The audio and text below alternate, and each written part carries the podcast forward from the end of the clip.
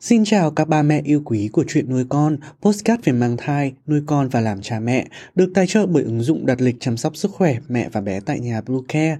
Mình là Dylan, hôm nay trong chuyên mục về thai giáo, chúng ta hãy cùng quay trở lại với những câu chuyện thai giáo cực hay dành cho mẹ và bé. Chủ đề lần này sẽ là tình bạn, mẹ và bé cùng lắng nghe nha. Chúng mình sẽ trở lại ngay sau đây. Các mẹ hãy tải ngay app Bluecare để đặt lịch tắm bé, điều dưỡng vú em, chăm sóc trẻ sơ sinh, xét nghiệm và điều trị vàng da cho bé tại nhà, nhắc và đặt lịch tiêm chủng. Ngoài ra Bluecare còn cung cấp các dịch vụ xét nghiệm níp lấy mẫu tại nhà, massage mẹ bầu, chăm sóc mẹ sơ sinh, thông tắc tiền sữa, hút sữa và rất nhiều dịch vụ y tế khác tại nhà. Truy cập website bluecare.vn hoặc hotline 24 trên 7 098 576 8181 để được tư vấn cụ thể các mẹ nhé cõng bạn đến trường. Hai cậu học trò Nguyễn Tất Minh và Ngô Minh Hiếu là một tình bạn đẹp.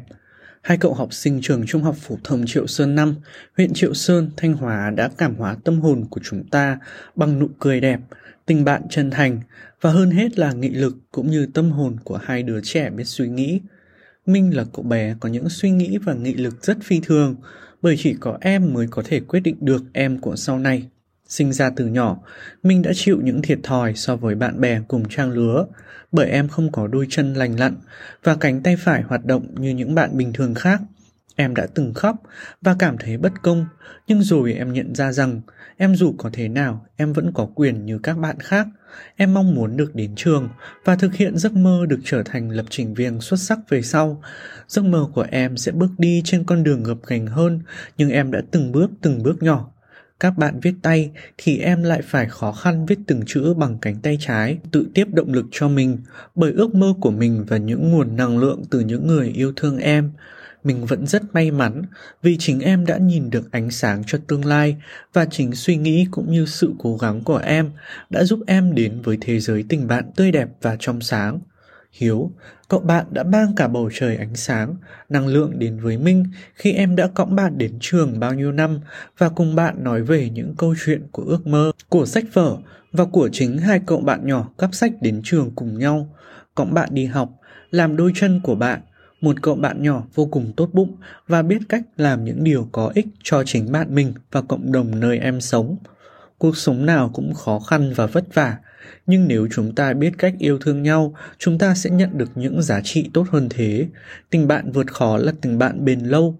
Minh và hiếu là cả thế giới của nhau. Dù trong mắt người ngoài cuộc, họ có sự tranh lệch trong sự giúp đỡ cũng như so bì.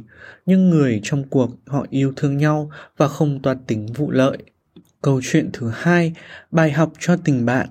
Ở một ngôi làng kia, có một chú bé tuổi độ 16 chú là một chú bé thông minh, tốt bụng có những suy nghĩ khá sâu sắc so với lứa tuổi của chú. Thế nhưng, chú lại thiếu lòng tin và hay buồn giàu. Chú luôn cảm thấy mình thiếu bạn. Một ngày kia, như thường lệ, chú lại cảm thấy buồn chán và không có chuyện gì làm. Chú lang thang một mình dọc theo bờ biển, lẩm bẩm tự than với mình. Chán quá đi, ta buồn chẳng hiểu vì sao ta buồn, chẳng có ai hiểu ta, chẳng có ai làm bạn với ta và thật sự coi ta là bạn. Vô tình chú dẫm phải vật gì đó dưới chân, cúi xuống xem. Chú thấy đó là một con sò nhỏ có lớp vỏ rất đẹp, với nhiều màu sắc. Chú thở ơ bỏ nó vào túi, dự định đem về nhà chơi và định đi tiếp. Hình lình, con sò bỗng cất tiếng nói, Bạn ơi, hãy thả tôi về với biển, hãy giúp tôi trở về với nơi sinh ra mình. Có thể tôi không có gì để tặng lại bạn, nhưng tôi sẽ cho bạn một lời khuyên. Cậu bé vừa ngạc nhiên, vừa sợ hãi lại vừa thích thú. Nhìn con sò, cậu nói, Được thôi, ta sẽ thả bạn về với biển, nhưng hãy cho ta một lời khuyên trước đi, ta đang buồn chán vì không có bạn bè ở đây. Con sò cất tiếng trả lời bằng một giọng nói chậm rãi, nhẹ nhàng. Bạn hãy nhìn những hạt cát dưới chân bạn và nắm một nắm cát đầy đi. Bạn biết không, nắm cát trong lòng bàn tay của bạn cũng giống như bạn bè của bạn vậy những hạt cát quá xa lòng bàn tay, bạn sẽ theo kẽ hở của những ngón tay bạn mà rơi ra ngoài. Nếu bạn càng siết chặt bàn tay thì chúng càng rơi ra nhiều hơn. Chỉ có những hạt cát nằm giữa lòng bàn tay bạn, được giữ chặt trong đó mới còn lại mà thôi. Đó chính là những người bạn thân thiết mà chúng ta thật sự cần. Những người bạn này sẽ ở lại với ta dù bất cứ chuyện gì xảy ra. Nhưng bạn thấy đó, những hạt cát này rất ít và dễ dàng rơi ra nếu ta không biết giữ gìn. Hãy đem chúng về và ngâm trong những vỉ màu đẹp nhất. Hãy giữ gìn và nâng niu chúng bằng tình cảm của mình. Chúng sẽ ở bên cạnh bạn và không rời xa đâu. Tôi chỉ có thể khuyên bạn như vậy thôi. Chú bé im lặng thả con sò về lại với lòng biển xanh bao la mà không nói lời nào. Chú còn mải suy nghĩ về những điều con sò nhỏ nói.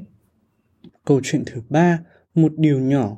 Một ngày kia, Mark đang trên đường từ trường về nhà sau buổi học. Dọc đường cậu thấy một cậu bé cũng chẳng tuổi như cậu đang đi phía trước làm rớt bọc đồ mang trên vai, trong đó rơi ra rất nhiều sách vở. Còn có cả hai cái áo len, một đôi găng tay, một cây gậy chơi bóng chày và một máy thu băng. Mark giúp cậu ta nhặt các thứ vung vãi trên đường và do cả hai cùng đi về một hướng nên Mark mang giúp cậu ta một ít đồ đạc, vừa đi vừa nói chuyện Mark được biết cậu ta tên Bill, rất mê các trò chơi điện tử, đang gặp phải rất nhiều rắc rối với các môn học ở trường và vừa chia tay với bạn gái. Theo con đường họ đến nhà Bill trước, Mark được cậu ta mời vào nhà uống nước và xem một số bộ phim truyền hình. Buổi trưa hôm đó trôi qua tương đối dễ chịu với những trận cười đùa nhỏ nhỏ và những cuộc nói chuyện tâm tình. Sau đó Mark trở về nhà, từ đó cả hai tiếp tục gặp nhau, thỉnh thoảng ở trường hoặc cùng đi ăn trưa, rồi cả hai cùng đậu tốt nghiệp cấp 2, cùng vào một trường cấp 3 và vẫn giữ mối quan hệ bạn bè trong suốt thời gian nhiều năm sau đó. Khi những năm dài đằng đẵng ở trường trung học kết thúc, ba tuần lễ trước ngày tốt nghiệp, Bill bảo rằng cậu có chuyện cần nói với Mark. Bill nhắc lại cái ngày cách đây nhiều năm khi họ lần đầu tiên gặp nhau trên đường đi học về. Có bao giờ cậu tự hỏi vì sao tớ mang vác quá nhiều thứ về nhà vào ngày hôm đó không? Bill hỏi rồi tự giải đáp. Bữa đó tớ dọn dẹp sạch sẽ ngăn tủ cá nhân tại trường vì tớ không muốn để lại một đống hỗn độn cho người sử dụng sau tớ. Tớ đã đánh cắp một số thuốc ngủ của mẹ và hôm đó là lúc tớ đang trên đường về nhà để tự tử. Nhưng sau khi gặp cậu, nói chuyện cười đùa với cậu, tớ đã nhận ra rằng nếu tớ tự giết chết mình, tớ sẽ mất cơ hội vui đùa như đã có với cậu và có thể sẽ còn rất nhiều cơ hội sau đó nữa.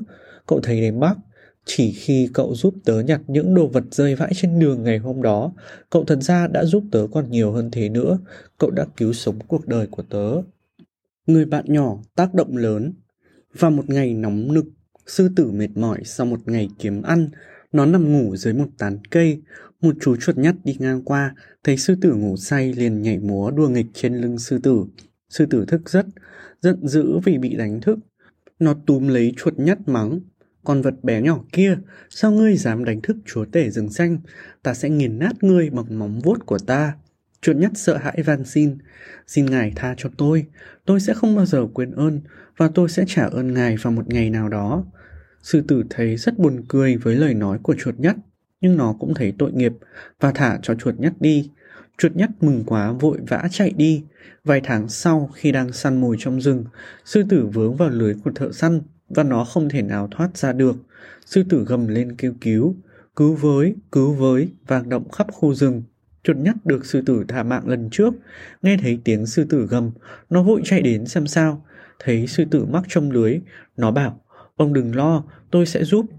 Chuột lấy hết sức, gặm đứt cái dây lưới để sư tử chạy thoát, sư tử mới thấy rằng làm điều tốt cho người khác sẽ luôn được nhớ công ơn. Cát và đá Có hai người bạn đang bước đi trên sa mạc trong một chuyến đi dài ngày. Hai người nói chuyện với nhau rồi xảy ra cuộc tranh cãi gay gắt về một vấn đề gì đó. Không giữ được bình tĩnh, một người kia đã tát vào mặt người bạn mình. Cảm thấy rất đau, nhưng người bạn không nói gì. Anh ta chỉ lặng lẽ viết lên trên cát một dòng chữ rất to, Hôm nay, người bạn tốt nhất của tôi đã tát vào mặt tôi. Họ tiếp tục bước đi cho tới khi nhìn thấy một ốc đảo, nơi họ quyết định sẽ dừng chân và nghỉ mát. Người bạn vừa bị tát do sơ ý đã trượt chân rơi xuống một vũng lầy và dần dần lún sâu xuống, nhưng người kia đã kịp thời cứu được anh.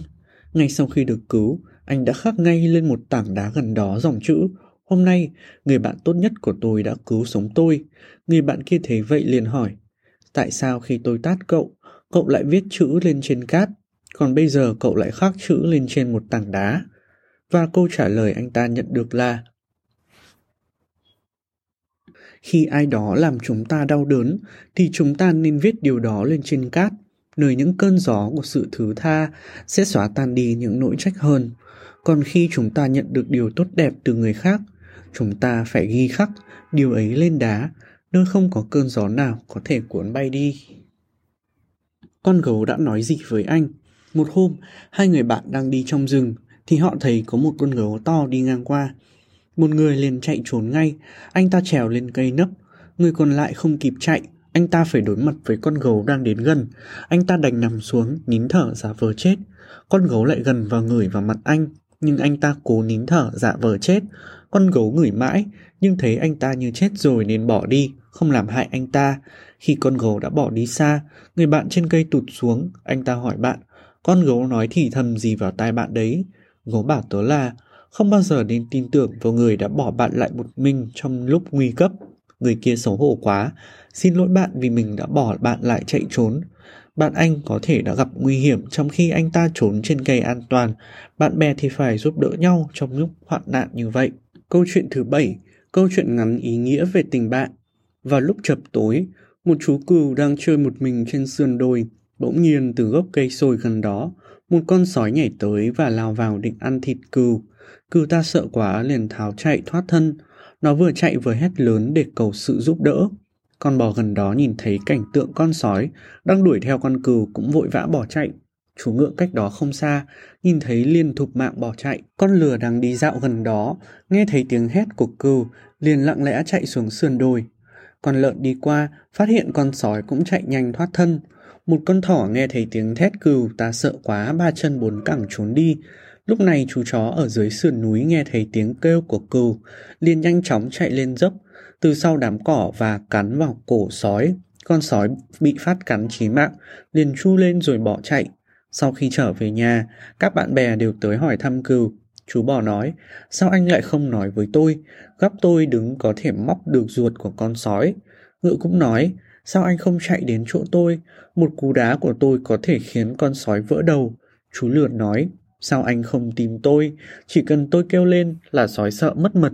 Lợn lại nói, anh phải chạy đến tìm tôi. Tôi chỉ cần dùng mõm lật đẩy nó rơi xuống vách núi ngay. Họ nói, sao anh không nói với tôi? Tôi chạy rất nhanh, tôi có thể làm mất sự chú ý của sói. Trong nhóm bạn đang rầm rầm tranh nhau kể phần chỉ có một mình chó là không có mặt.